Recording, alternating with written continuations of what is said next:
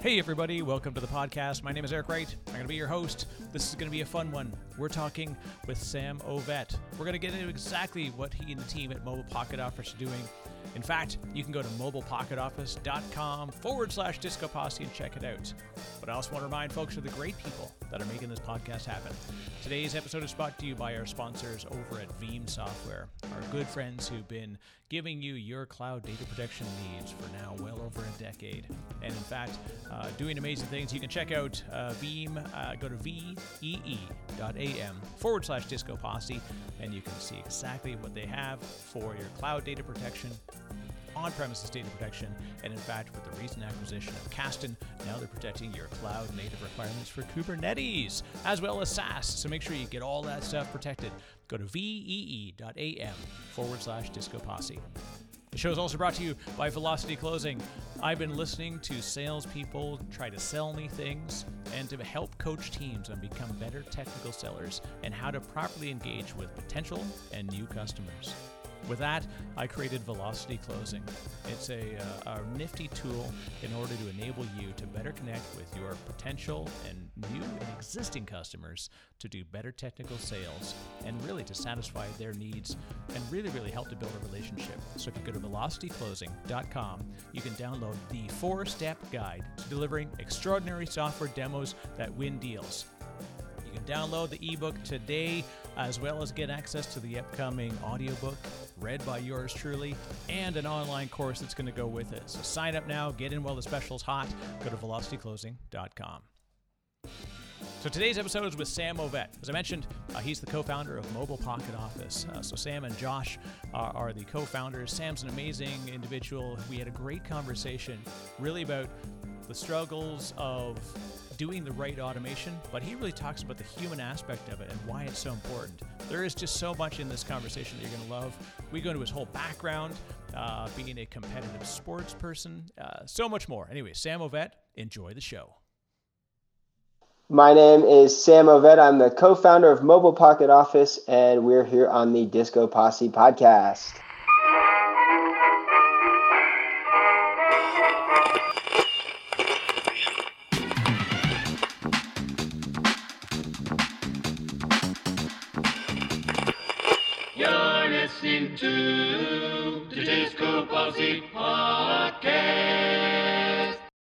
And with that, we are live, or at least online. I always love saying that. One day I'm gonna actually, I, I'm gonna do these live just so I can actually say that and be and be legitimate. But I love uh, it. That's that sounds super fun.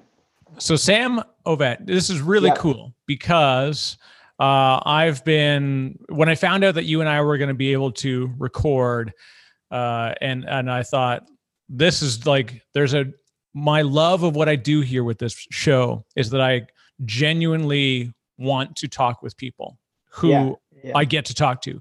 Uh, I'm like totally the the winner in every conversation. I don't know if anyone listens half the time, but no. uh, so of the but of the people that I talk to, there's a really kind of complex problem, especially in my sphere of I'll say you know community or influence that people yeah, that are getting started with things. We're looking around how to optimize, kind of how how we we build flow so I got a lot of tool lovers, I got a lot of tech lovers, I got a lot of startup founders, I got a lot of people that just want to do things better. And so with that, if you want to introduce yourself, Sam, let's talk about, you know, what got you started with Mobile yeah. Pocket Office. Yeah, so just a little bit of the background with Mobile Pocket Office. I, I run it together with my father, and so we're business partners, which is a really unique uh, situation, at least I think so, and and it's really fun. And there's a lot of, um, you know, it's it's like no other business relationship that I've had before, and so that part is really cool. But as far as what we kind of do and where we came from with Mobile Pocket Office, the whole backstory on it is basically that, you know, we there are so many processes that go on in businesses, and they're messy sometimes they're clean. It just depends on what stage you're on the business. And it, it doesn't necessarily, I've found, have to do with the maturity of the business. There's a early stage where you're kind of building your process and you're figuring out like what are you what are you doing at all. But then after that, if it gets defined, some of it's automated, maybe. in situations. And what we found is that like the majority of, of businesses from Fortune 500, like big companies that we've worked with to like medium sized companies that we've worked with and small ones, it's just a total range of um, in in terms of how much they've actually automated and processed and systematized what they do. Just it's all across the board. And we see a lot of opportunity to help people do this one specific thing, which is be human where it counts and otherwise automate. So you have the outcomes of being more profitable with like less manual work. And you can focus on like the very important things in your business uh, with human resources and, and engage people's creative minds to do those really important things versus doing manual tasks. And like that's kind of the big thing. But little more backstory. I'll go back a little further. My my dad, Josh, who's also a business partner, he did business process for like, I don't know, 20 something, 30 years, you know, like he's old. He's dude. been through the mill with this stuff. So I, yeah, I got like, he's an old dude, you know? trenches. and, uh, but he's super sharp. And so with that, it's this great thing. And his whole focus for a long time was like the business analytics aspect of it versus the, the marketing aspect and the sales and sort of more the front end. Once that lead comes in all the way through, and so now we've taken that whole business process engineering approach and applied it to more of the marketing and sales aspect of what people do and automate. And then naturally, we take it all the way through the rest of the business process because as you improve one, then it just goes down the pipe of the process. And it's like, well, what can we do here? What can we do here? What can we do here? But we start with that top end of it.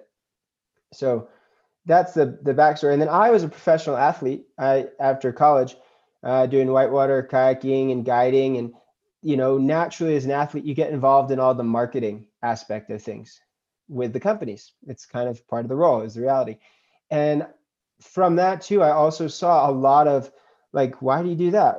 You know, can you even track if this is effective? Because I kind of picked up real quick, like, wait a second, I'm the marketing arm. Yes, I'm an athlete, but really I'm just like a marketing tool. That's right. Yeah, the the little known fact that uh, you know while you're out there pounding it out, uh, you know, in yeah. the water or on the slopes, uh, you're you're also know that as soon as you get at bottom, you are now the interviewee. You're the marketing arm of yourself. That's right, and then you're promoting whatever brand you're representing, and like you're attracting new business for them. And I also saw like this whole lack in just the total outdoor industry when we were doing stuff of sophisticated marketing, follow up process automation. There's some for sure, but largely it was underdeveloped. And so that got me thinking. And then I got with my dad, and then we started going, well, wait a second. What if we took this whole marketing side of it and what I knew about internet marketing, being involved with these companies, and what he knew about the business process analytics, and we like put it together and started saying, what if you apply the whole business process engineering to the whole internet marketing and digital marketing aspect of what you're doing, what would that turn out to? And that's where Mobile Pocket Office was born out of that idea.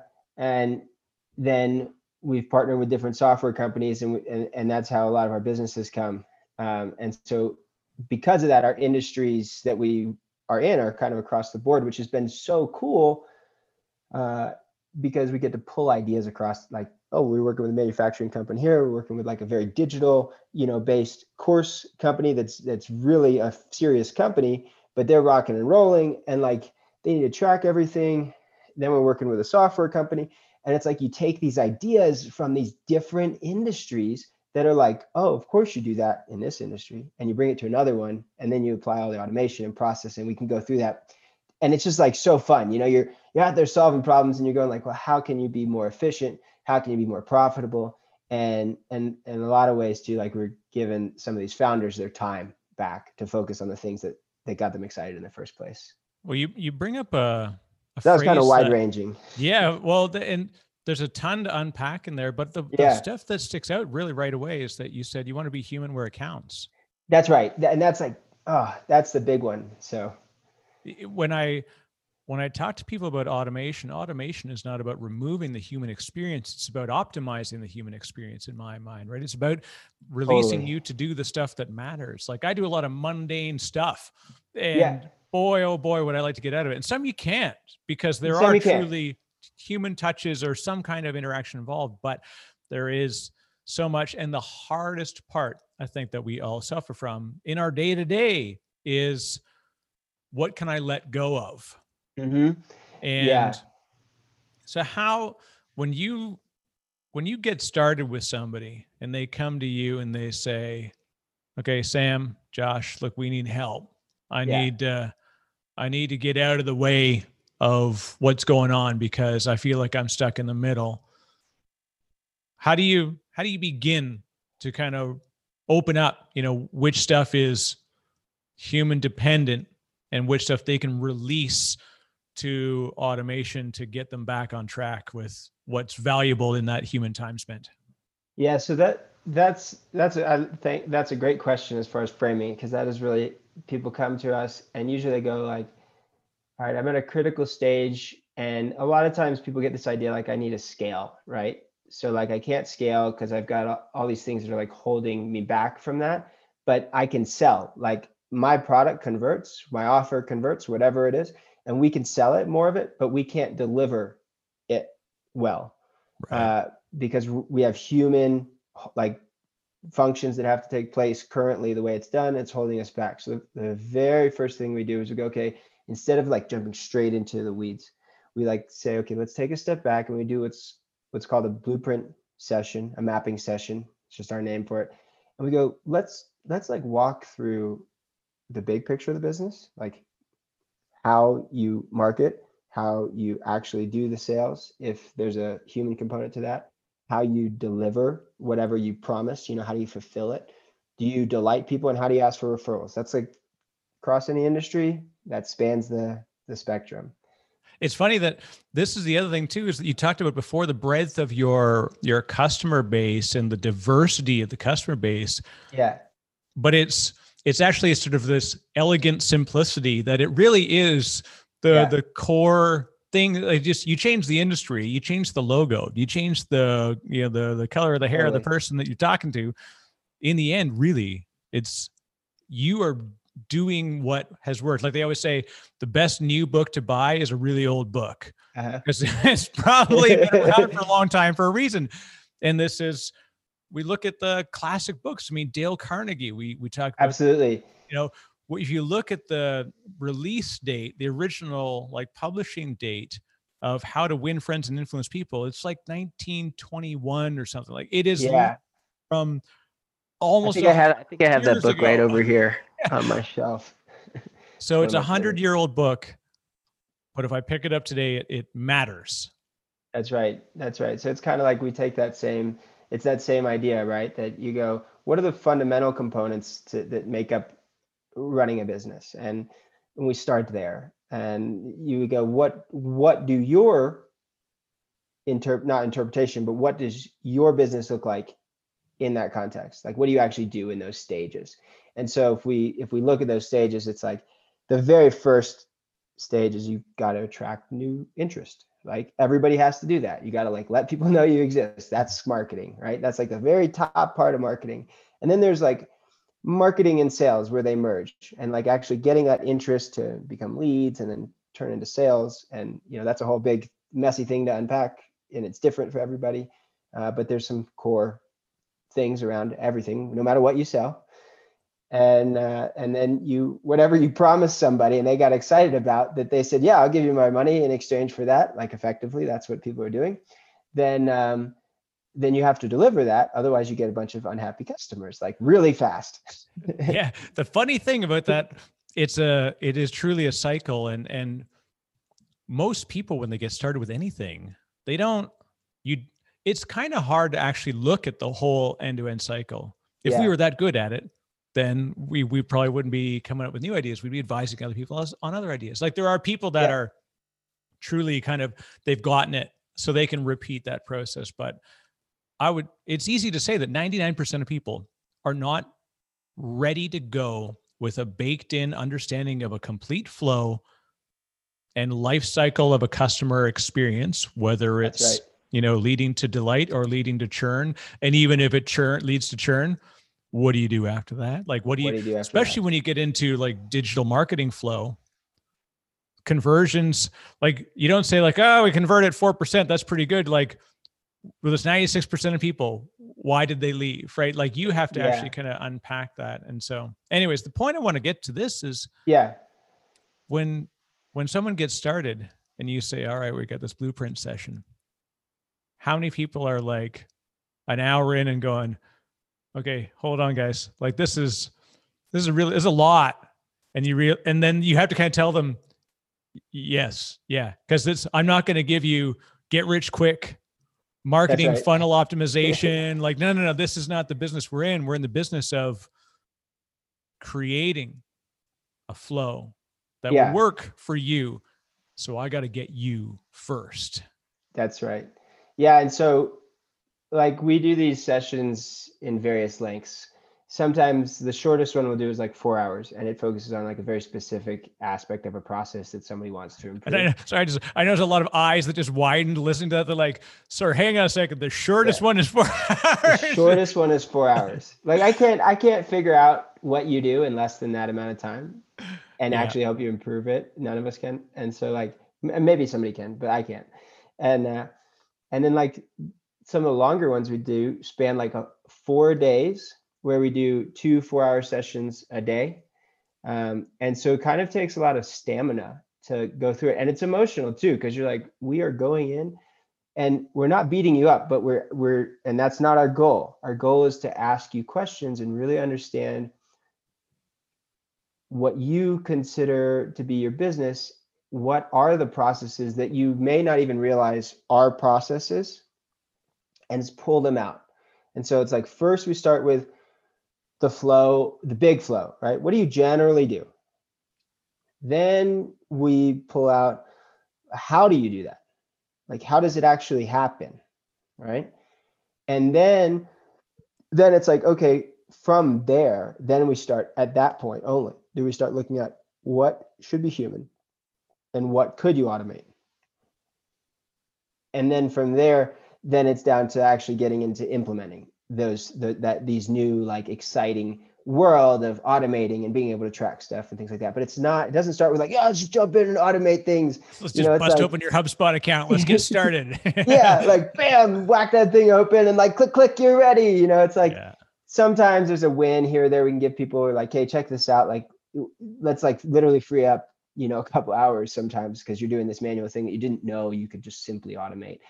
But really it's like let's jump in let's take this experience of your business. Let's identify what you do and what all the people that are in your business do. And yeah people it's just a range. Like people who have the stamina like they can go. Some people can just like keep at it and go go go and they can like really just dive in and they they're not like they're able to emotionally be like step back because we try and make it a, a pretty calm like space you know because it's it's like hey we're literally looking at all the things you do in your business and and it's like it's like hey let me just inspect all everything you've built that you're so proud of and and we're also going to look for all the ways to improve it which can feel like hey we're looking at all the flaws Yeah, there is a there's a natural human instinct and a reaction, right? That we want to defend that we're we're not wrong. And we totally it's really hard to get people to detach from that and they, they need that's why they need like you can't go to them in an hour they're going to come out of there with an after an hour going i don't know these these two fellows just came in and and showed me a bunch of flaws in my system like eh, there it's just a weird natural psychological reaction that yeah i think just the ego like you know our, our as humans goes like oh it's very defensive and so i think that's something that we we uh, to use a defensive word but we try and combat that right away and say like look if you and the majority of our our customers that really succeed with this kind of stuff are doing like half a million in revenue or more. That's kind of like what we've sort of found is like if you're doing that then you have you have process. You may not know exactly what it is mapped out perfectly and like where you can automate it but you're doing something repeatedly. And and at that point it gets really challenging to manage it all on like notepads and spreadsheets. Like you need some systems. Uh, up to that point yeah probably can do it all on notepads and spreadsheets. But at that point it starts to break and become less efficient uh, and and you start to impact the customer's experience and drop balls is what i've seen. Is just generally what I've seen in my experience with it. You know, and it becomes the thing of scale, and I and I, I get this all the time, especially in in in the tech world. We talk yeah. about you know something that works at scale, and that's such yeah. a subjective thing totally. because for it could be an Etsy seller who suddenly can't keep up with an order flow and then they find themselves getting refund requests for something and, and it can start there or it could be you know effectively a huge product life cycle of a large yeah. organization that they they need to go back and pick up the goal and and and learn the magic of Goldratt and so they'll dig into that they'll hire process analysts and then they'll yep. be eight months into uh, a large dollar consulting extravaganza yeah. only to find out that ah okay you know we actually we could have started smaller. Like there actually was a bottleneck that we could have identified right away. And just cleaned up that bottleneck and then like gone from there. Yeah. Yeah and so the to go back to that original question of like you know people's experience coming into it what i think is really important is when like even if people do this on their own it's just like look if you've gotten this far like you're a successful person. Like you've built something and that's that's admirable and impressive. And so like we're not here to to tear you down we're here to look at ways that you can improve from uh, what you've gotten to. So like this isn't a beat you up session. This isn't uh, something that's supposed to be like look how bad you are. Look at all the things you could be doing. Because you know the finger could be pointed at any of us and we could look at it and go like well of course there's always opportunities to improve. And you were smart enough to reach out to somebody and say, hey, we want to improve and we want some help doing that. And so we we take it from that approach when we work with people because I think that's that allows people to like relax and be like, okay, yeah, let's like actually see how we can improve versus just get beat up by somebody which is a terrible experience. Yeah, you, this is bad, and you should feel bad. yeah, it's, it's like no, you is... built a successful business that's running. Like that's anybody can be proud of that and anybody can probably improve it too. When you when you approach a new client, what do you set as your outcome? So we we ask them what they want their outcome to be. That's like where it begins. It's like, what do you want out of this? And for some people, it's more personal. They want like their time back, you know, and they're more of a single founder or co-founder that's like really so involved in the business and managing everything, they just would like their time back, you know, and they'd like to spend some time with their family, like some basic things like that, you know, as silly as it sounds. Um, they they don't want to work a bajillion hours a week. They'd like to be able to back off and be like, hey, I built this thing and now I've got some space to think and be creative with the business and take it to the next level and approach the market in the next way that I want. And then other folks that are more, I guess, what I would call organizationally minded, they want to be able to have defined process that they can train other people on, um, or they want to set it up in a way that the resource dollars that they're allocated and they have budget for are able to go towards people who eh, really doing creative work, doing the marketing work, the hard work of like attracting new people, um, or like a better salesperson if it's something really could use a sales team, which is not everybody, but some of those are. Uh, and they don't want to waste their money on hiring people who can do things that could be automated. And so, to that kind of point, I'll arc on that for a second. It's like if you invested, let's say you're going to pay an admin person like between thirty and fifty thousand dollars a year. Well, you have to do that every year with health benefits, all the different things that come with hiring a person, the infrastructure of hiring a person, the equipment. What if you invested that amount in automation once and now you have that repeatedly forever?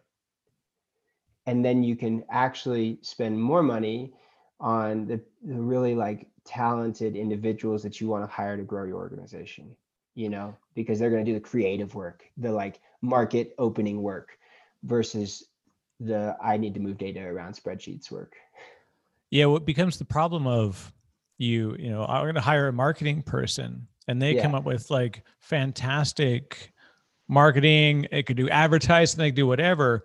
But now you've just basically backed up this new problem up to the gate because you're now creating a, an influx that you don't know what to do with. So then they've got to figure out how do you handle that and then give them something on the other side. Because even getting, you know, funnel and pipeline and all of the good marketing goodness, it's only good if you've got something to give them to right. keep them spinning around the top of that funnel and converting down to the bottom ideally and and yep. versus if you're just like like you said spending the money on a person to handle the operational stuff that money if spent in automation could be spent on now generating excitement and yeah. delight. And, and it, stuff that's exponential value. I think that's really what it is is that the 30k the to 50k is flat linear. I just the lights have to stay on so i've got to spend enough money to keep the lights on. Yeah. Versus if i you know, install a bike with that I cause I like biking and I'm gonna put a generator on it and oh, then yeah. I can take that money and pay a guy, right? Or whatever. Yeah. Like regenerate where that that money is being spent so then you can spend the rest right. of the money the right way.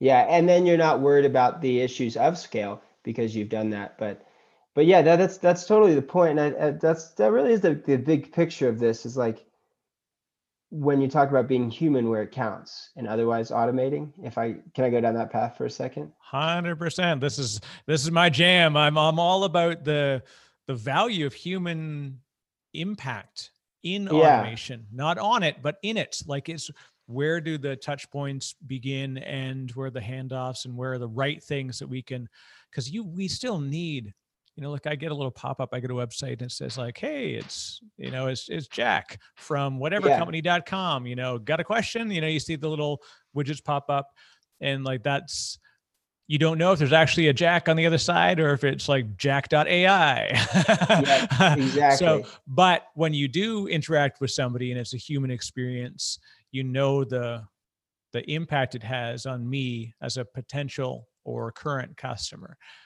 And so this is why, yeah, like I said, be human where it counts. I, uh, let's dig in there. So let's dig in because like that that is is something that people go, well, is it going to make an impact, right? Being human, and I, and I start with like the very first thing, just to frame the experience. Go like, when was the last time you got a handwritten note? And like everybody's gotten one. They're they're you know at some point, and I go, how did that make you feel, right? So like, when was the last time you got one? Uh, ironically enough, I had a I had a podcast guest on, and uh, and he sent me a handwritten note to thank me for being on the podcast, which was kind of wild. I was like, "Dang, I am totally not doing this right because I should be doing this for everybody." You know, I immediately felt like good about what we had just yeah. accomplished. And so, like that feeling good when you get that right it's like it, it's a it's like a really good feeling like it sticks with you. You have a lot of experiences daily with purchasing with working with other people and like for me personally i don't want to speak for anybody else but this is usually the experience that i hear is like that that like makes you think of that person more often. It, it is a very warm feeling and so like that one example of a human touch the impact that it can have on someone's loyalty to you and their interest in becoming a repeat customer can be so big. And so like just starting with that and that like recognizing the feeling that we all get when we get something that somebody took some time to care for, you know, that's unique to us. Like I know it's not automated because they related something about the experience to me. Right. Yeah, it wasn't like so because there actually are. This is the funny thing, and you probably know this as well. But folks listening, there are services out there that you can hire to write handwritten notes that aren't written by hands. They're written by very cool robots that do, you know, yep. enough deviation to look like a good old fashioned handwritten note. We I do know about them, and we and we actually implement them for people in certain yeah. situations, but with a caveat. And the caveat is that and and I'll kind of go into this because I think this is the cool part about it, and I kind of cut you off. But the caveat is that you actually send a personal message in there, and you just right. don't have to do the work of the writing. It's still handwritten, same effect, because you took the time to think about what you wanted to communicate, but you put that in somewhere digital, and the automation sent it out. and so it, this rel- is- it relieves the workload and that's that's where we have like kind of it's a you know you cross the line of human and automation and that's where that whole human side i'm remember this for a sec I, I just think it's so cool. Um, but it's probably because i'm a nerd about it. But uh but uh you know the whole idea that a lot of times here's what i see as the challenge with companies and individuals trying to organize the human touch into the automation process. What does automation do for you? Couple of things right? It it saves you time if it's built right it provides a more consistent experience not always better but a more consistent experience. If it's done right it's a better experience for customers. You always want to do a better experience. That should be your priority not always automating. Better is is what you're going for.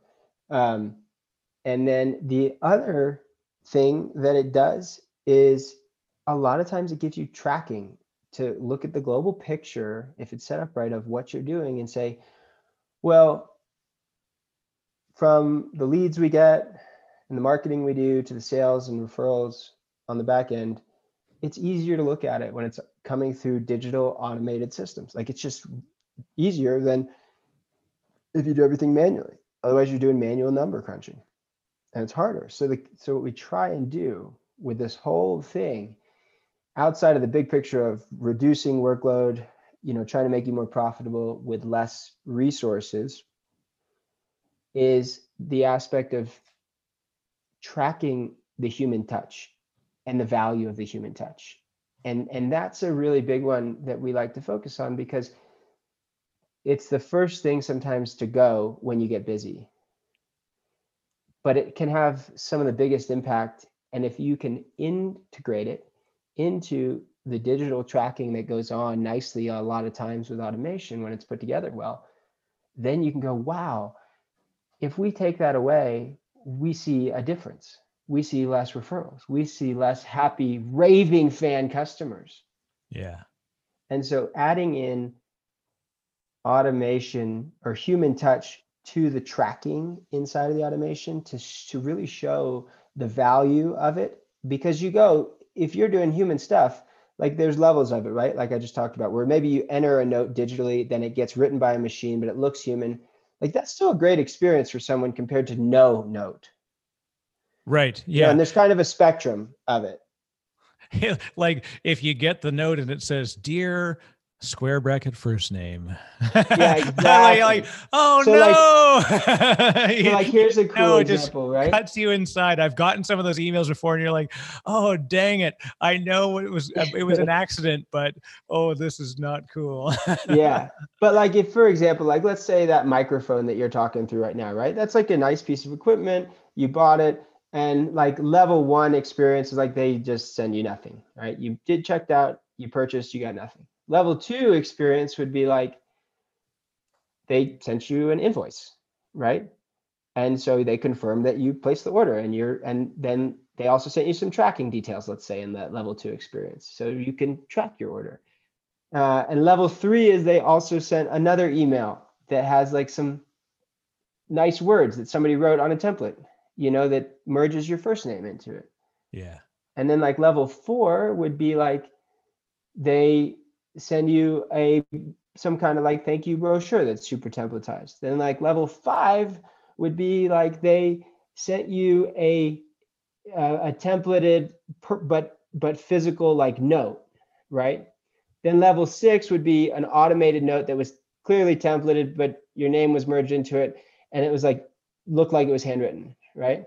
Yeah. And then like level seven is where we start to go, okay, well now you put in the unique thank you to you that somebody wrote in a digital format, and then it got automated, sent to the machine. The machine wrote it, looks handwritten.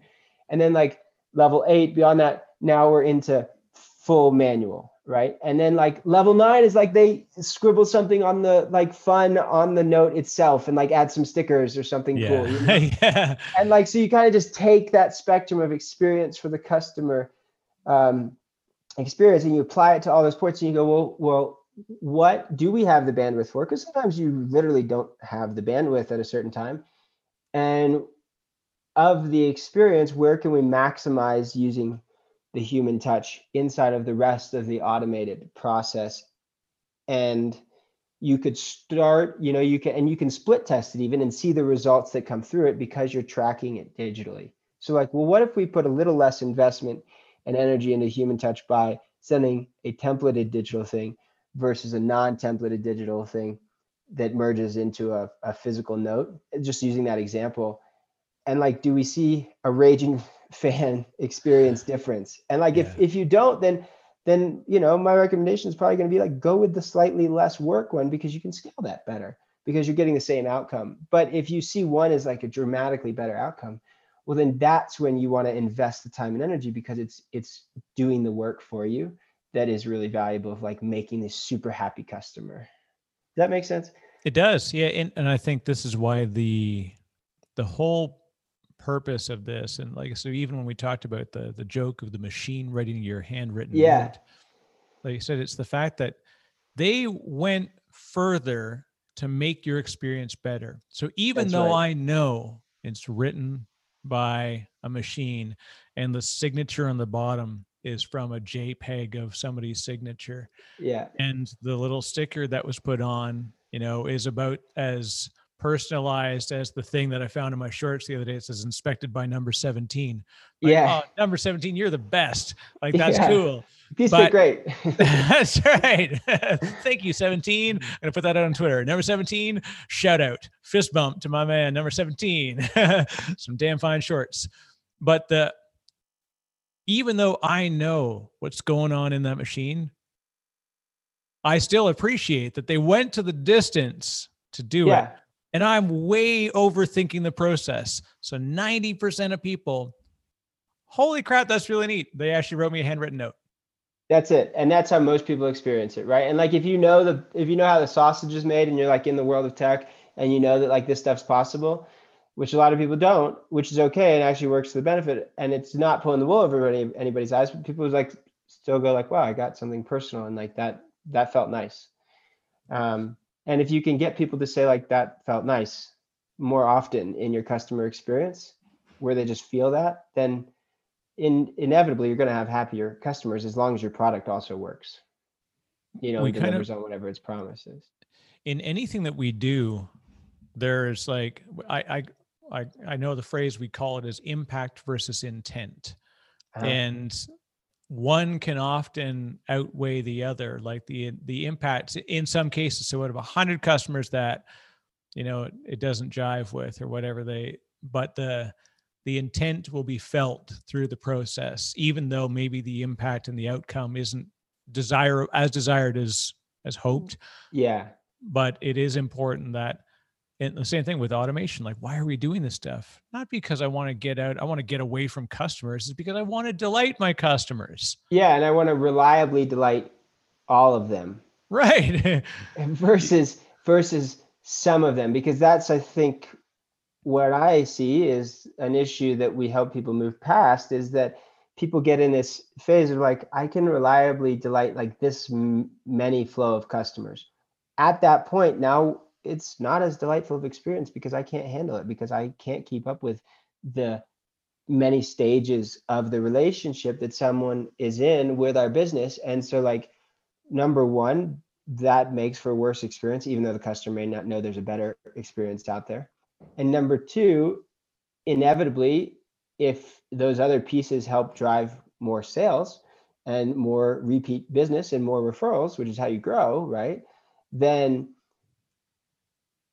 well, why would you not want to like try and increase that experience reliably for everybody so that it is a better experience? And then and then that's where you go like well what can i automate that takes up all this time that i'm don't have anymore?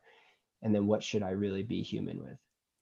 But the other thing about optimization is you're never optimal or if you are it's at a point in time. Like it can be yeah. long lasting it could be a period of time one of my favorite examples I give is like again really good marketing automation company called Buffer that they mm-hmm. did, and I I could go back through my inbox and I you know I've archived rather than deleted my Gmail because yeah. it's just the easiest button just in case I need yeah. to go back. And I, I remember getting my like every other day get my email from Joel from Buffer. I'm like, you're my man, Joel. I appreciate yeah. this. You know, I knew it was a form letter. I know it's what they do. They do this for a living. They're in social marketing. The, the, of course, all their stuff is fully automated. But then about a year later, I got a note from Karen from Buffer. And first thing I thought is, oh no, what happened to Joel? yeah, and that and it's it's those kind of things that you go like, wow, you know, when someone's in the midst of doing automation and and you know you're we're on a Zoom call and we're working through process and we're like, hey, what name do you want in the email? You know, it's like, oh, just do like info. It's like, no, no, let's be personal. That's an opportunity to be personal and be human. Um, and that that is a great example of like, oh, you actually knew to expect stuff from Joel. And like the other thing is, if you can actually reply and Joel replies to you, that's pretty human. Yeah. Versus fake Joel, no reply. That's right. Yeah. You know and, what I mean? But the interesting thing about it's uh, so this is interesting dichotomy that we can have a good flow and and and you know the truth is we all get too much email we all get whatever so we don't necessarily convert or answer it or interact with it but when that day comes and, and maybe, you know, I was close and I see a change, I may, having seen a new name on there, detach. And it was a kind of an interesting feeling that I, uh, I had this internal sort of monologue of like, I know it's fake, why did they change the name and like and yeah. just for what and this is again old Eric overthinking the whole process, but knowing the reason I do that is because I study behavioral psychology. I want to see where this stuff breaks. And yeah. so I think if that happens, just like if I get a new account rep at a vendor, I start to detach. Yeah. Oh, totally. Right. So naturally. any change can actually a beautiful automation flow that you have to change for a variety of reasons can has to be remeasured rechecked and uh, and monitored because it's not just like hey this thing worked. We're just going to run it ad infinitum right? Right and that's another opportunity like you just look at all these different points in someone's journey and like that's a great example of one is like oh i'm switching over to a new rep. Well if that's made note of and it's thought through then that's an opportunity to to try and not lose you because we know that you're likely to detach at that moment right? You're you're you're less invested because humans work with humans, right? We, we're people, we work with other people, and technology facilitates this process. We don't work with technology. We don't get excited usually about like the technology. We usually get excited about like the human story behind the technology, and that's what gets us into it. And then we find that it's useful, you know, and then we find that it's helpful. But really, we're humans working with humans, connecting with humans, connecting with human stories. And if you can recognize and we can all recognize those stages where we break the human story that we've built a relationship with then that's also an opportunity to rebuild that relationship so that we don't you know that one person doesn't lose you as a customer because your new rep could be better could be more helpful and they could jump on and they could they could actually say hey i know i'm new. I know that we don't have a relationship but i have your history here and i value you as a customer. I'd like to get on and see you know what we can do to improve your experience. Like wow what an opportunity. And who knows? Chances are you're probably going to buy some more stuff or add the feature and stuff like that because they thought about you and they cared about you as a customer, even though it was a new person. But they also put in, if it's done right, into their automation, a note that says, hey, when this data point gets updated, that on your contact record, you have a new rep assigned to you, then that rep has a human task to reach out even if it's done through automation, to reach out and say, hey, I'd love to schedule a call because I know I'm new and I know, and I'd like to, even with all this history, get to know you so that I can understand the nuances that may not be in our system. And it, this is the interesting, it's, it's not, it's not a money problem or fix because I've yeah. literally had a company, I won't name the company, but they're potentially valued in the billions at this point, very well known organization and I love them to death. I went to go, I was like, oh darn it, it's renewal time. My license is up. I got to make sure that I can get a new PO to to renew this because I know that's what I had to go through last time. So I send a note to my account rep, I'm like, hey, just checking in. I haven't heard from anybody in a while, but it's good. I'm actually low touch. I don't want to be I don't want to get a lot Yeah, of yeah. stuff. I send me the emails. I'll I'll I'll Uh, it's a pull for me. I'm I'm aggressive on what I want to get out of something. Sometimes Yeah. a push is good because oh, oh I didn't know that. That's fine. Yeah. So, anyways, I go to my email my account rep. Whew, nothing. Crickets. Three days later, send another email. At this point, now I'm in the account executive business here because I am now trying to take over my own account. I just want to renew, renew my bloody license. Yeah. And so nothing. And then I literally had to go sideways inside the organization to somebody else that I knew and said, Hey, so I'm assuming that my account rep is no longer with the organization. And then I Yeah. do a quick LinkedIn check, and sure enough, they've moved on. And fair enough. But the fact that that nothing caught that I no longer had an account rep, and even worse, it didn't catch that I was trying to contact that person Yeah.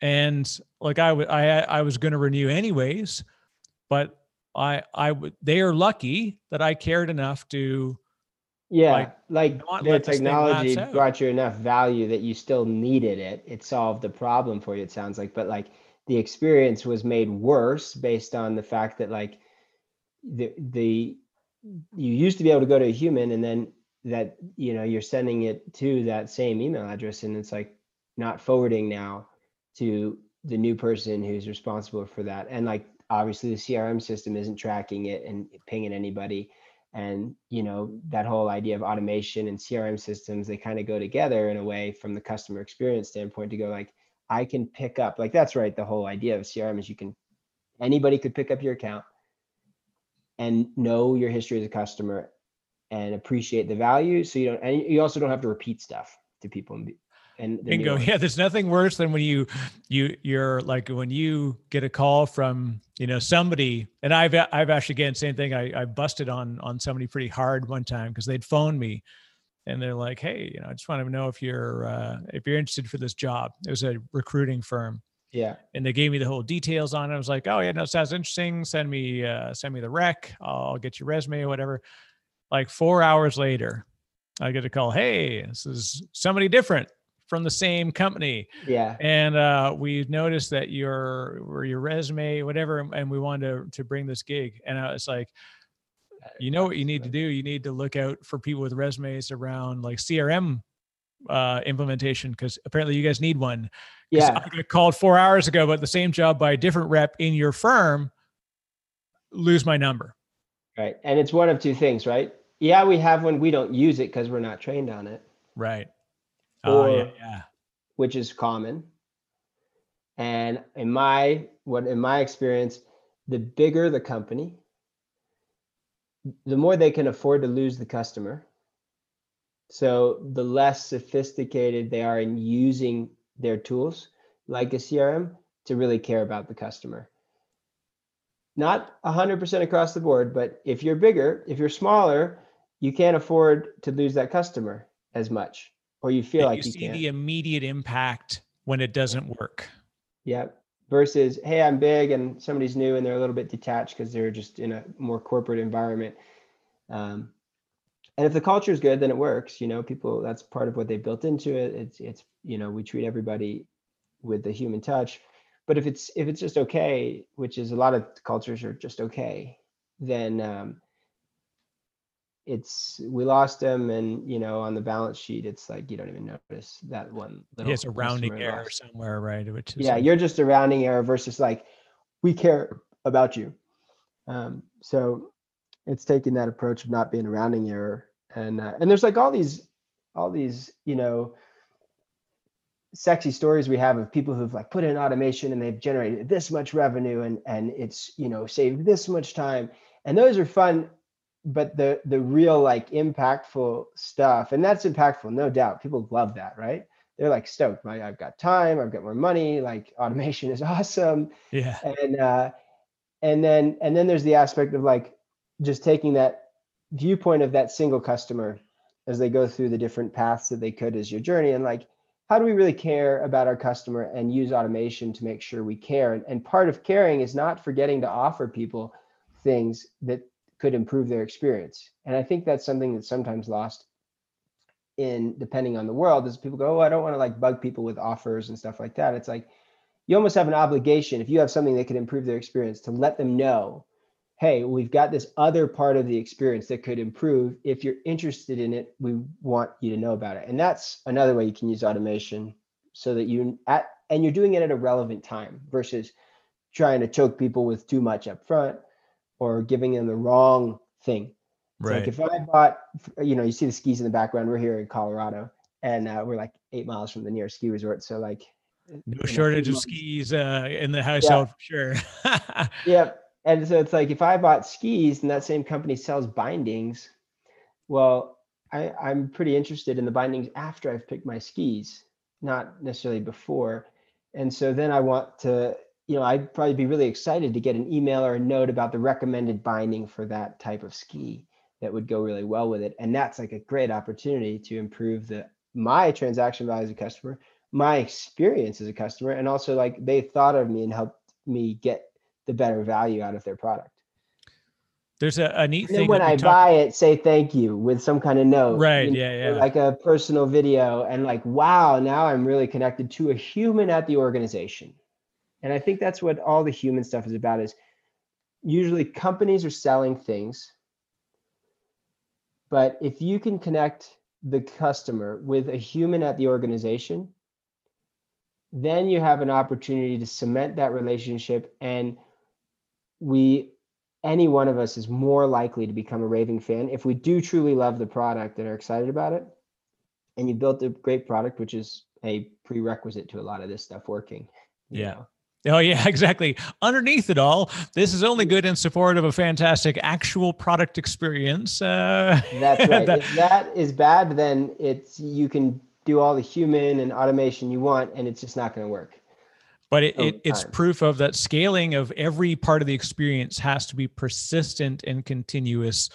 Otherwise, yeah, you will be doing both wrong. They'll have poor product experience and poor interaction. So you're you're losing on both fronts. And yeah. there's a there's a saying amongst sort of the user experience community of like how you define build like web user experience and such. So yeah, yeah. I can't it's a good user experience is difficult to know but a bad one isn't right this right. idea that it's very obvious when you have a bad user flow uh, yeah. but a good one it's kind of like when you walk into a, a room you ever you ever do that you go you paint your room and you're all you start off and that first bit goes on the wall and you're like oh man this is gonna be brutal so you paint all the trim and you do the corners, and you do your edging, you spend all this effort, and then it takes like an hour to do the rest because it's a roller, it's faster. And then somebody walks in and they're like, Did you paint it? like, I've been here for three hours. like, yeah. because you experienced all of the the sausage making but in the end it just looks like a beautifully painted room so it should be almost innocuous that's right. Yeah, and that, that totally relates because we just painted our living room, and there was like there's it's post and beam in this house, and so we we had like all these you know wood beams running through. We painted it from like a green to like a more uh, soothing sort of white that captured the light because we got a bunch of you can kind of see skylights and. Oh, nice. Yeah, yeah. And uh, and so I and and you know people walked in and and nobody knew that we just painted the house. And effectively yeah. so because we didn't leave all the tools out. There wasn't stuff you know all the paintbrush was put up and it was just clean and nice. And because they said oh this is lovely but they didn't say this is lovely because you painted it. It's lovely because it's lovely. Yeah. And that's like exactly what we wanted. Perfect. Yeah and and really that's that's the thing. So obviously I get where your dad, uh, which is always I always laugh when I see your content, and I'm like, you got to say you got to call your dad by his first name because he's your business partner. That's always like a I, weird I one thing of a family business. You like you like, say this is my dad, Josh. yeah, and like and then I say like Josh, you know, and I refer to him as Josh a lot, but but yeah, and and, and I like. It's usually this, like when we get to know a customer pretty well, we've had a relationship and we're on a call together. I'll say like, "Hey, Dad, yeah, yeah, but you definitely it. It's a funny thing, that, and that that in itself is like one of those oddities of I shouldn't care whether it's a family business, whether the person that you know runs, you know, yeah. whatever RBAG Bank, you know, North America. I don't care if the vice president's related to the president. But I probably don't want uh, you know, it would be a little weird the first time you see them to have them call them, "Hey, Dad, it's time to go to the board meeting." yep, exactly. I think that's just probably a cultural norm that we that we have built up as a society. That's like is probably why it sounds weird.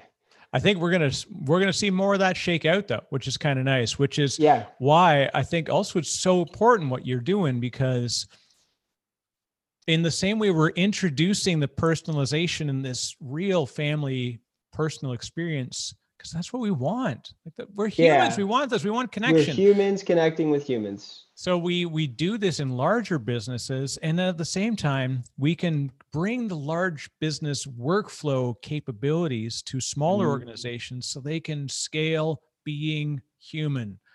Totally. I'd and love to it. share a little bit of like what people can actually do to like figure that out, like just on their own. Yeah. Because I know a lot of people listen to this and you know, I'm sure some people have an interest in reaching out, but like there's a lot of basic takeaways that people can use in their business on their own. Um, if you want to go that route, like I'd love to. If you're ready to drop some knowledge, then we I'd, are. I'd love are, I will take it. I will. This okay. is. I don't want to give away your goodness for free no, here, Sam. Look, the more I can give away, this is my opinion. The more I can give away of this, the more people can become educated. And if they have a truly complex process, they usually need someone else to come in and work with them if they're at a stage that's really a, a truly good customer because for us eh, this is like the selfish side of it because they they are busy doing the other things like the marketing and the selling. Those are usually the two things that keep people really busy. And then they're hiring people to do delivery fulfillment type of stuff. If it's a physical product and if it's digital then they're hiring people to move data around a lot of times. And if yeah. it's physical they're kind of doing both.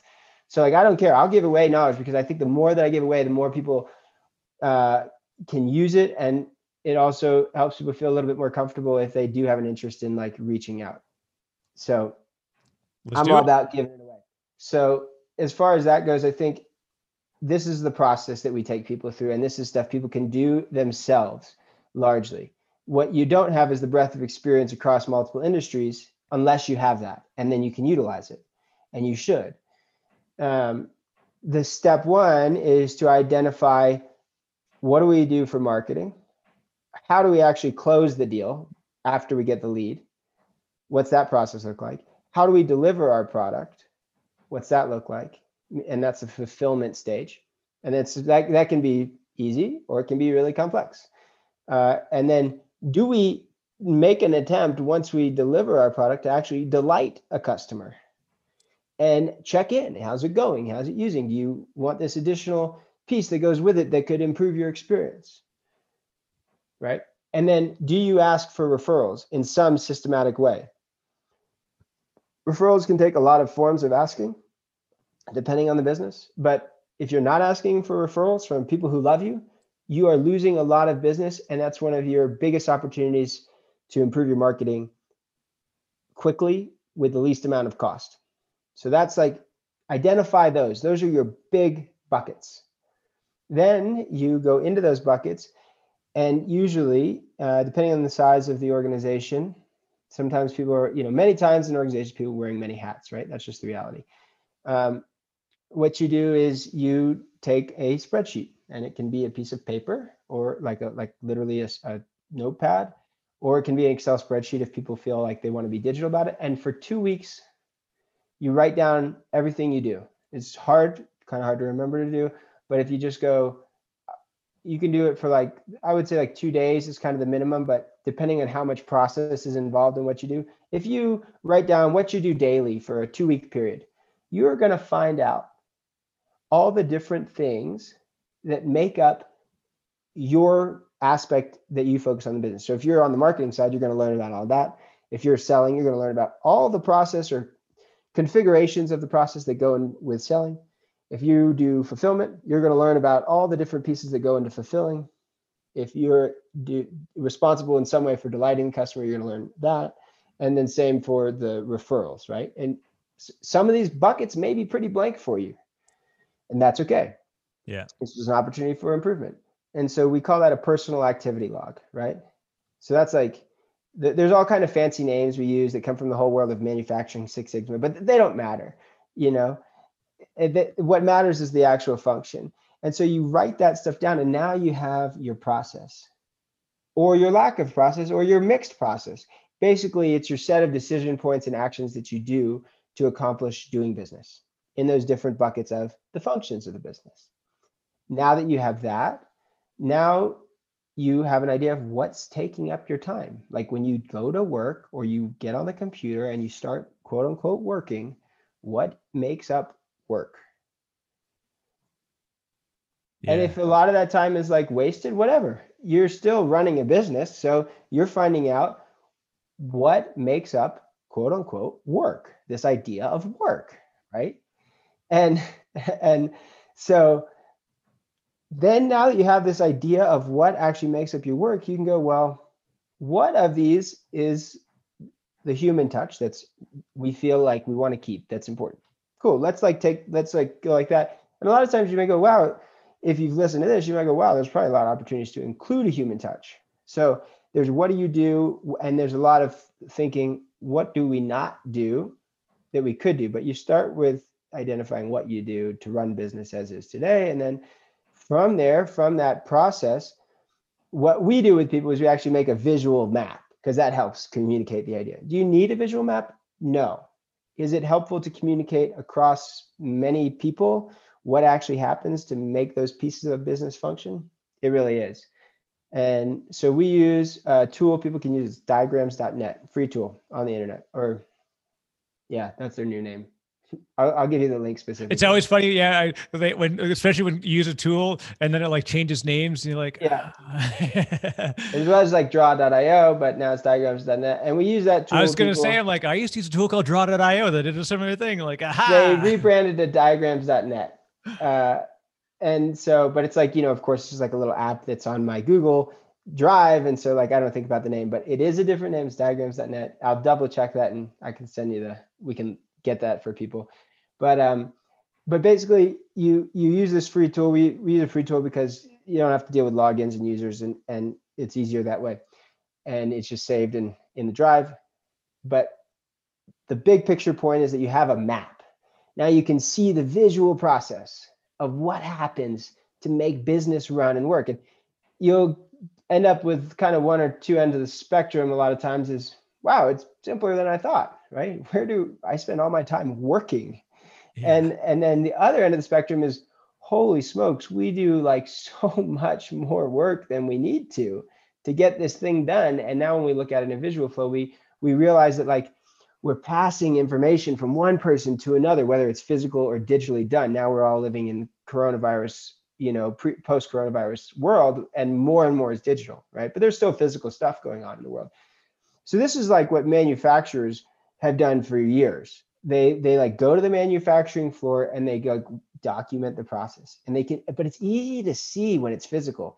It's hard to see when it's digital, and it's easy to just send files and somebody send another file, and then it's on Slack, it's on Asana, it's on Teamwork, it's on whatever this tool is. Yeah. And you you realize like if you did that physically, if you had to like pick that file up and like move it around, you'd be like, holy smokes, like I'm pretty tired, you know, because I'm like doing a lot of work. right. And so like physically you you see the inefficiency when it's physical, but digital it's it's you have to get it. I feel like it's much easier when you put it in this visual form to see the inefficiency. And now it just like opens up this world of well, how can we do it differently? And then the other thing we do with people a lot of times, since a lot of it's digital, is what are all the different tools that you use to accomplish this? Because then you start to identify all the tools that data has to move to and from and all those connection points and all the points of failure that are potentially there and where balls could be dropped and things like that. Um, and you do that for each of the components of the business right? And and the reality is some bleed into others more, depending on your business. Um, and that's just that like that's just what it is. And then you look at it and you go well what can i automate? If you don't know much about automating it's harder to identify what you can automate because you don't know what could be automated and what points could be connected and create automation. If you do, then it's easier. Like, you know, that's somebody asked me, like, how do you know what to automate? It's like, well, years of experience, lots of researching and figuring out what wastes time and if it could be solved. You know, it's like, yeah. it's, I don't, there's not an automation manual for all things that could be automated. It's like, you know, there's p- putting pieces of the puzzle together that fit the unique situation.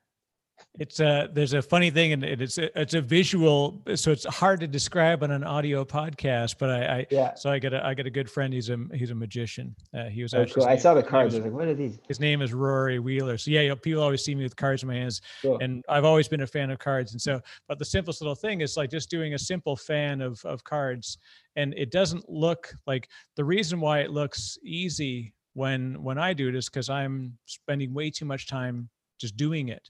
Yeah, yeah. So why would I not want to learn and leverage the abilities of somebody who is good at it rather than somebody Totally. who points me to a book in the bookstore on how to do card magic?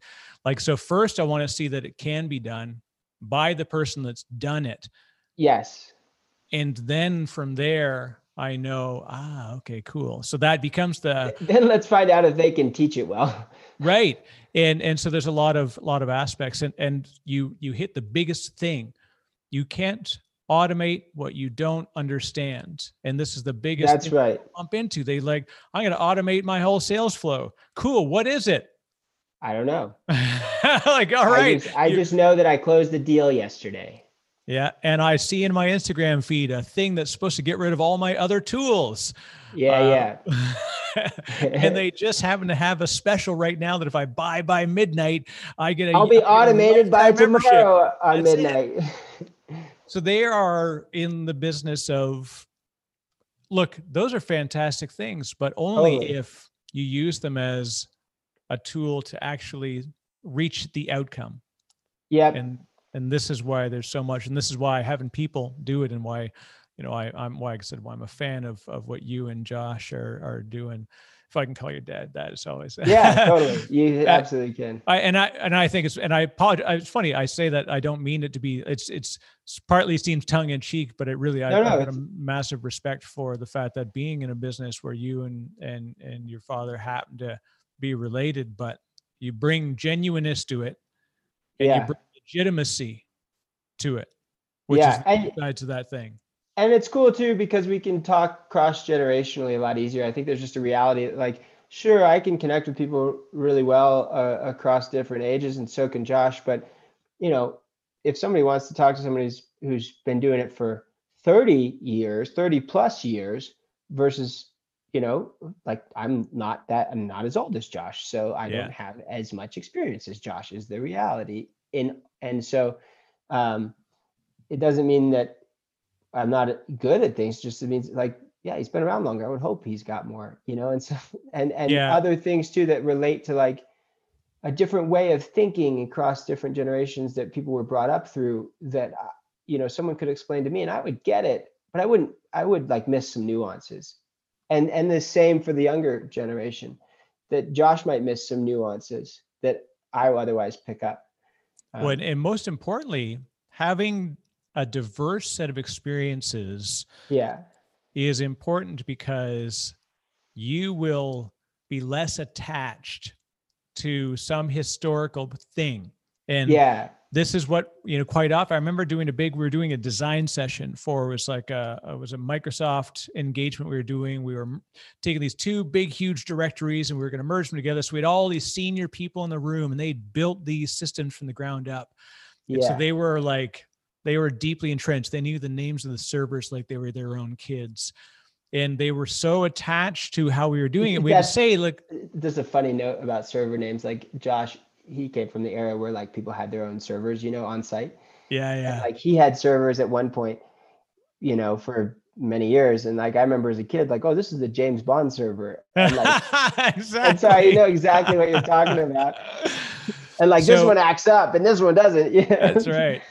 So we we we have the an over attachment to a lot of stuff, and so what happens is when you have to make a hard decision, you you can't separate yourself from it. So what happened was we were talking and we had all these people in the room. It was like a eight hour all day session, and we literally had half the company on one, half the company on the other, merging two companies.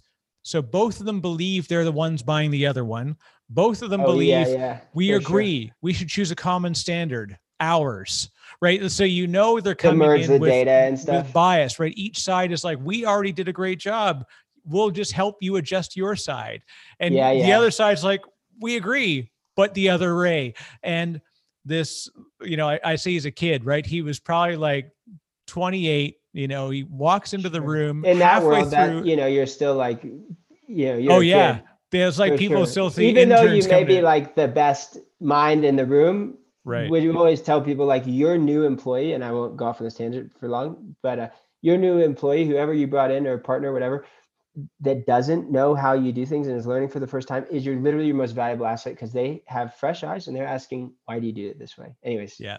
Yeah, no, and, and that, so that was the funny thing is in comes this this you know kid quote unquote right, and he walks in, literally comes in, he where everybody's in like traditional business attire. He walks in, he's wearing a just a regular you know button shirt, leather jacket, hangs this jacket on there, looks on the whiteboard on the wall, and says, "So this is the before directory, this is the after directory." Like, yeah, he goes and he just draws a circle beside both of the tree charts and says we need to just start a brand new directory and just import everything there and then we went on a lunch break so we literally had like six minutes with this person and it took six minutes for everyone in the room to hate him because they're like hang on a second here kid like there was literally we this know weird we know how to do this that's right, right. Get Like, off my lawn.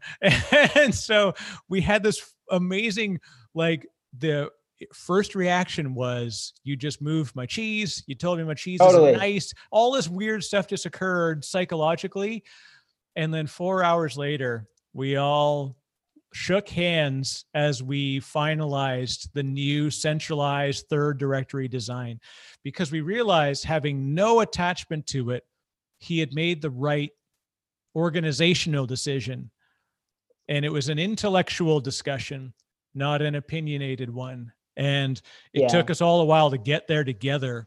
But that was the thing of, but he couldn't have done it without having the folks that built this thing from the ground up there in the same room. So this is why you and Josh having this diverse experience is somebody may come in, you know, and next thing you know, you're coaching a team for a startup where they're in their mid 20s and exactly they don't even know what Six Sigma is because they heard about it. They read it in a book one day. you know. yeah exactly and it's like not in their world you know Yeah. So you get the the it, it is super valuable to have, like you said, some fresh lenses and fresh eyes on things. So, and talk about diversity of of experience. How does whitewater rafting make you better at business process?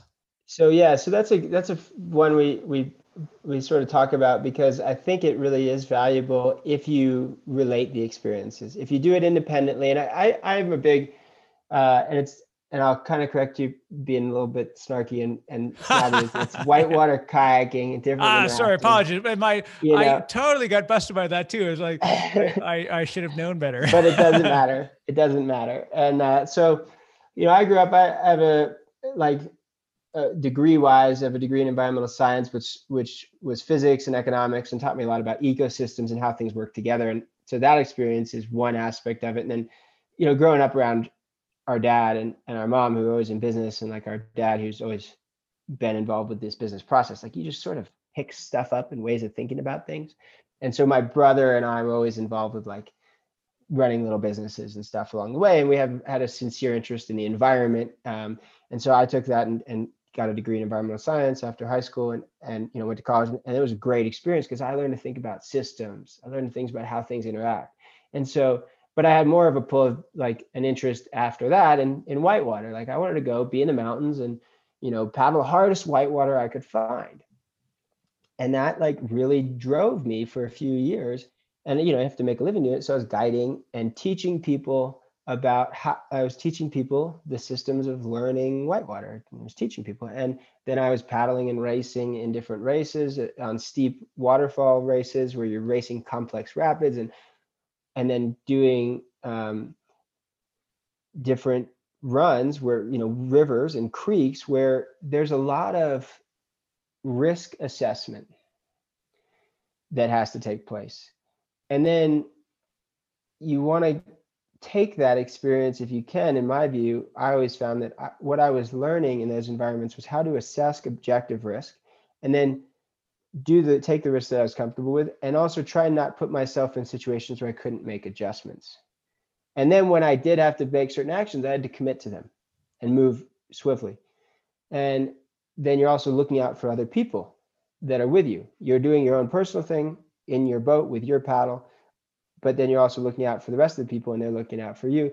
And so this idea of risk and judgment and breaking things down into the component parts, because you, you don't just paddle a whole river, you paddle one rapid at a time. And within that rapid, you paddle sections of it at a time. And you can even break it down further by getting in the calm spot behind the rocks and then looking ahead and saying, well, I have three options. Which one should I take based on my position and skill? And so with this, what you're doing, and there's a lot of planning and organization because you've got to get yourself to the put in and where you're going to start. And you got to make sure that there's somebody to pick you up at the takeout and you've put a vehicle there. And so all these factors go into judgment, risk assessment, objective risk versus subjective risk, and designing a, a thought process that you can use and breaking down things into their fundamental component parts in a really chaotic environment.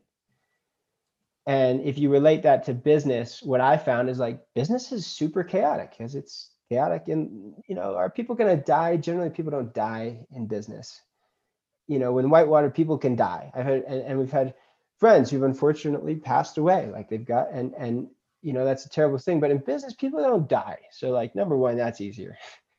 yeah.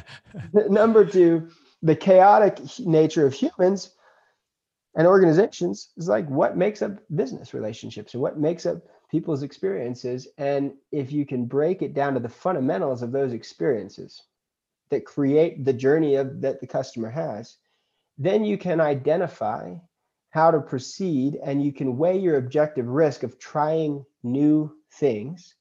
And you can also limit your objective risk by testing things in smaller aspects of the customer base or prospect base and seeing if it's a good path and if it's going to work. And then you can apply that to the rest of the business. Because a lot of times what I see is people, I want to automate everything. And I'm like, you have zero automation right now. yeah. If you automate everything right now, objectively, that's potentially extremely risky because you have the potential to totally you're you're going to change every customer's experience with you overnight, you know, in a matter of weeks or months. That's quick for business, right? That can be very quick. And you don't know the impact. You have zero idea of the impact. And you have zero idea of what that's going to be well received. And I don't know either. Like anybody who tells you they know exactly how things are going to be received, give me a break. Like, yeah. you know, you can make assumptions and you can make good guesses, but like until you try it out there in the wild, you don't know how it's going to be received. You know what I mean? Talk to Digg, you know, Twitter, every company that's especially at scale, they make a, a little, uh, this really neat change and then like Digg was a great example where they literally just evacuated their user base because exactly. they said we we think that this is where we need to go as a company. And they redesigned and re-architected the flow and it resulted in a catastrophic effect on the business that they couldn't recover from. Right and that's the key. So it's like that's an objective risk. Anytime you're going to change your systems it's objectively risky if you have systems that work today even if they're time consuming yeah. So you need to take that and break it down into the component parts and then apply it to small segments of your audience, whether that's prospects to conversions to sales or uh, fulfillment aspect of it. Um, and if you break that down, and this doesn't matter what business you're in, right? Like you change things, you don't know how people are going to respond to it because they came in conditioned a different way. They didn't come into the experience with the new one you're talking about and thinking about that like in the boardroom in the zoom meeting with everybody seems like oh this is going to be the best thing. It's like yeah it probably is pretty cool to you but like people have a certain experience with you. You need to change that carefully and thoughtfully and test it and see what happens like and test a portion of your business that is enough to make a significant test to see if it's possible and then if it's viable if it's a better direction. People like it but don't just wholesale change overnight and tank the business along the way. Yeah. And so that aspect of the adventure sports, now we do like we ski and we ski in avalanche terrain. And, and so we're doing all these objective risk assessments. Um, and, you know, still do whitewater a bunch. Um, but uh, that's where I moved to Colorado, my wife and I, because we love the environment here. And the idea is that like change doesn't have to be slow, but it, it should be done smartly. And so you want to break that down, break the components of the change down, what impact do the customer experience does it have? And like, you know, change the post-purchase experience first, maybe. See if you can increase customers that way. They've are they're already buying, they're likely that's less risky. If you want to change the experience of how people come into your business today and the whole sales process, and it's like working and you have a functioning business, you're not just trying to actually figure it out, do it in chunks with portions of your, you know, a lot of times this case, portions of your database of your customer base.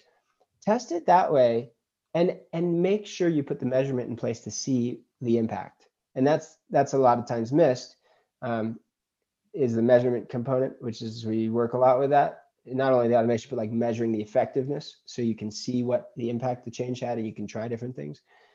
But that that is really the big thing, is as far as how whitewater, because that was the sport that I became expertly proficient enough that people wanted to sponsor me. I could paddle at a professional level. I could run, you know, an 80 foot waterfall slide thing.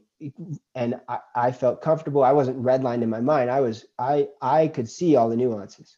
I could navigate them. There's still objective risk, but I knew how to navigate the nuances. It didn't just look like a crazy ride. I don't actually really like yeah. adrenaline that much. That's this is the funniest thing that I so I do uh, I, I I do a lot of crazy. Does that kind of answer like kind of yeah no that's perfect and that, it's it's it's very appropriate to what I want to close up with is like you know I'm I, I'm a cyclist I'm a road cyclist and my favorite thing and I like you you talked about you know uh, one of the things you like to talk about is going uphill my yeah. favorite thing to do is to go uphill because immediately I'm in an elite category of people yeah. who think this is this is a fundamentally stupid idea. Like there's no need. So I go up the hill while other people are coming down. And then I come at the end of that race hurtling down that hill at like 80 kilometers an hour. Totally.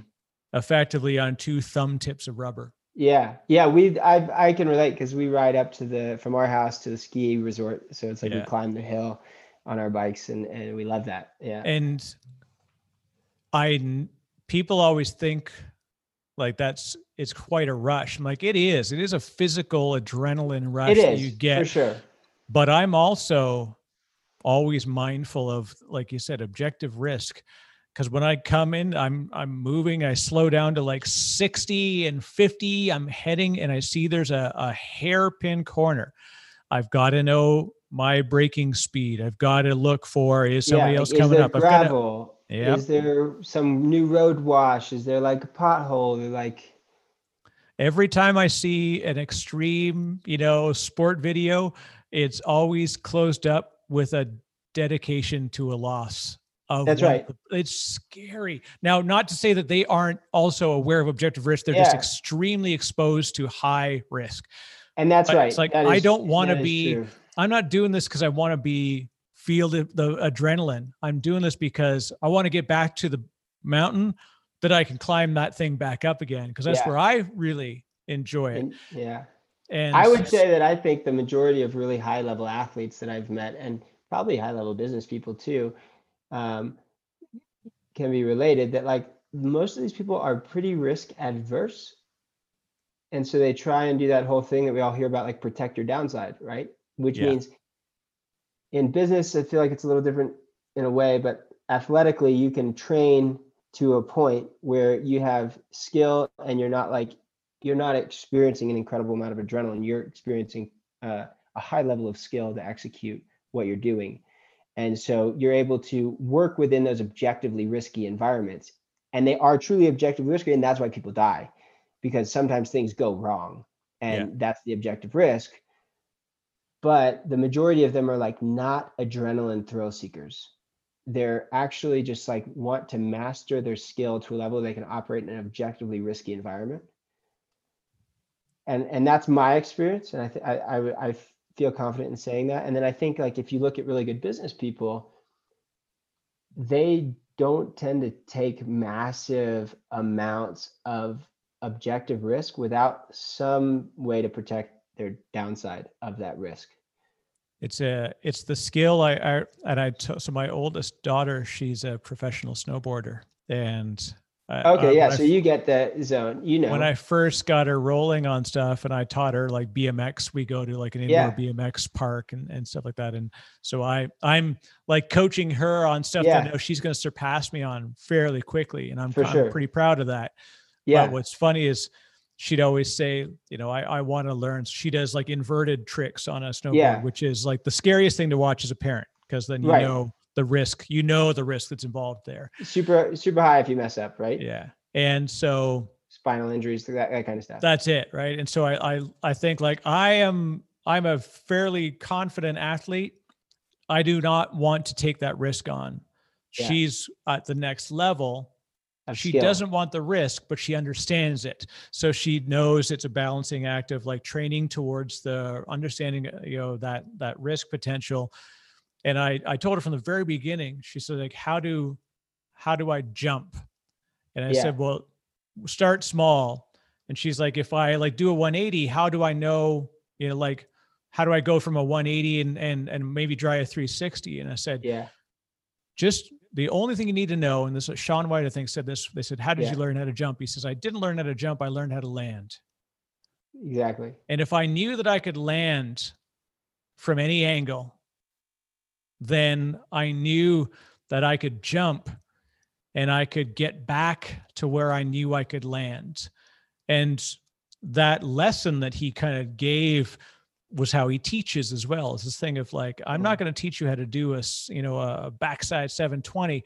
I'm going to teach you how to land, you know, front side, backside, switch, whatever, inverted, off the side. If you hit the lip, I'm going to teach you how to land 85 different ways so that when you do 80 jumps, you still got five free landings that you know you can land. you know, like you yeah, always know no, totally. That That's like closest with the, to landing.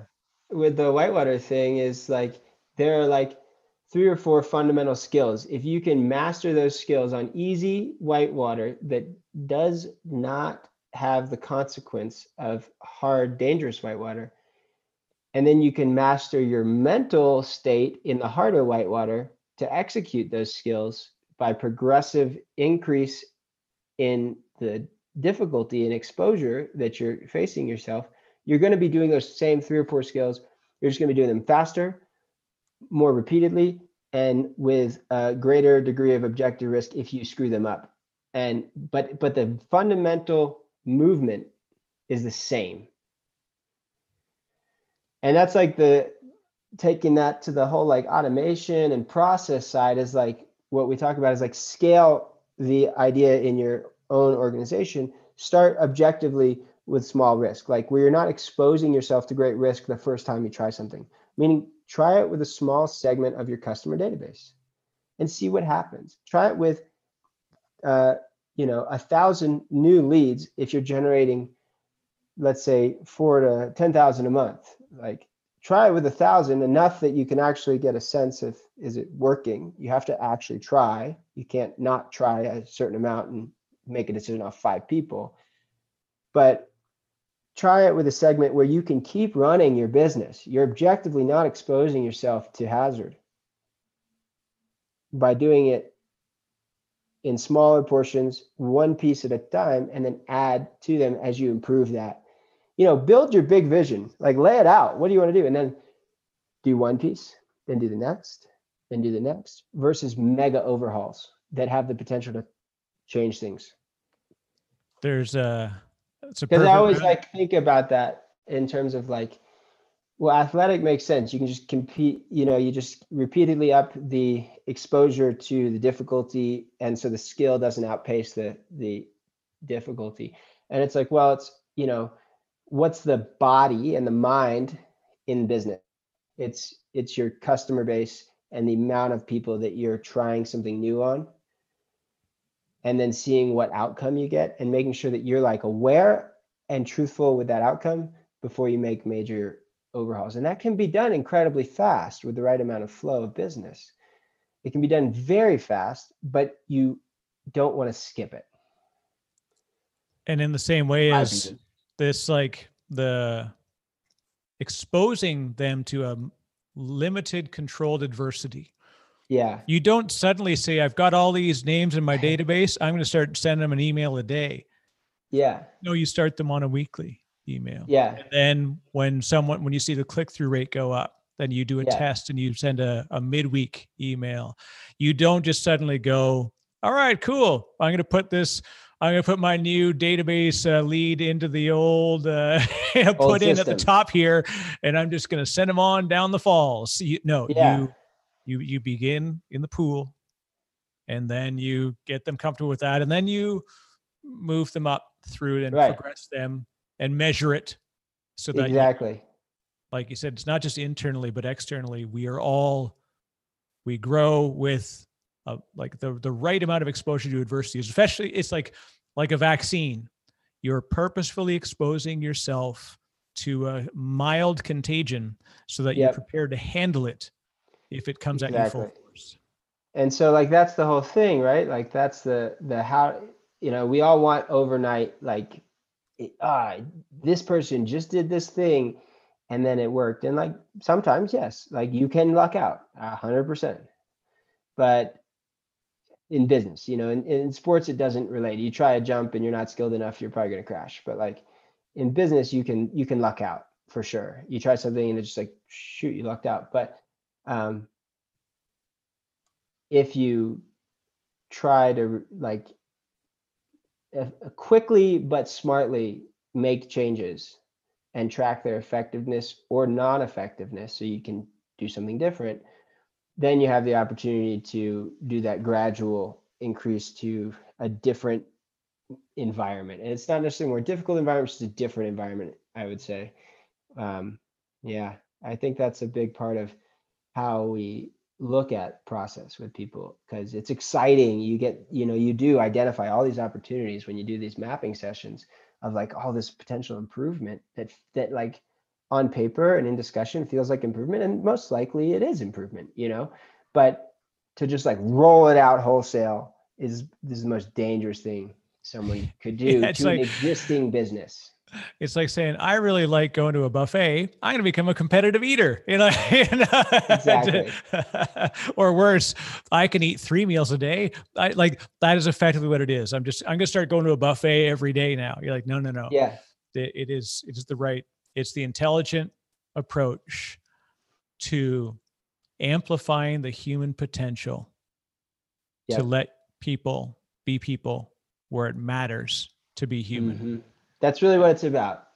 Let the humans do the cool freaking human work, the creative work, the smart work, the strategic work, and let the machines, let the computers do like the repetitive, boring stuff that still has to happen. with that, I'm proud to have had a really great discussion here today. Uh, this is good, Sam. So, mobile pocket office.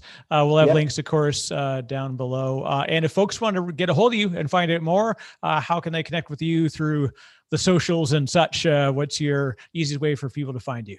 Yeah, so I'll just put it out there. People can, if they want to email me directly, they can do sam at mobilepocketoffice.com. That's easy.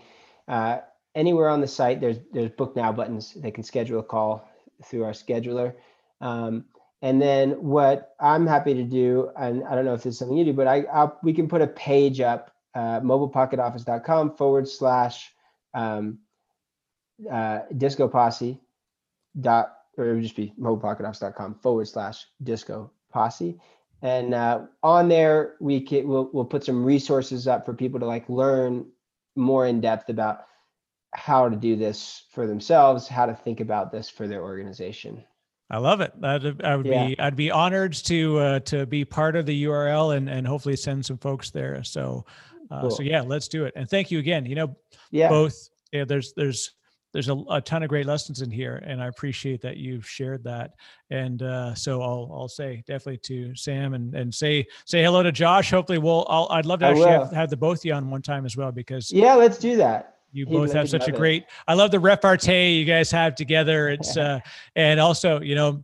the the clients tell the story you know i i go Yeah. through and i went i i as part of my research because i'm a Yeah. guy like that i you know, you, you look at the people that that feedback and and and I see why, right? I I've been lucky enough Yeah. to spend 90 minutes with you and, and I'd spend a lot more if I could. So look forward to catching up again. Uh, and Cool. Also shout out to Joel from Buffer. We miss you, brother. He's out there somewhere. He's And number 17, somewhere. number 17 for the good Number shorts. 17 and Joel from Buffer. This God, because I tell you what, like the shorts, you you know, you I don't know if people realize this, but like a lot of clothing is handmade, and so like who actually did that stitch? It could be like a centimeter off, and it changes the game. it's Especially uh, when it comes to like sports and dress apparel. Like man, it's uh, it's talking about human experience uh you know we we think that we we outsource it and farm this stuff out that it's made by a machine you're like no it's it's very much you know Yeah, like when someone says like try all the shirts on the rack on and see which one fits best of the same Yeah. shirt because they're all going to be a little bit different. well it, it actually I, I hate to extend you know I I, I, don't want to step on what you're you're saying but it's like so i'm a guitarist and Yeah. one of the things that's amazing is uh, fender uh, is a, classic american Yeah, made yeah, brand totally, right I know what Fender is. and then they have Japanese versions which are made and they are like laser cut and they are perfect. So you could pick up any Japanese Stratocaster and it sounds exactly like the other ones. It's so beautiful.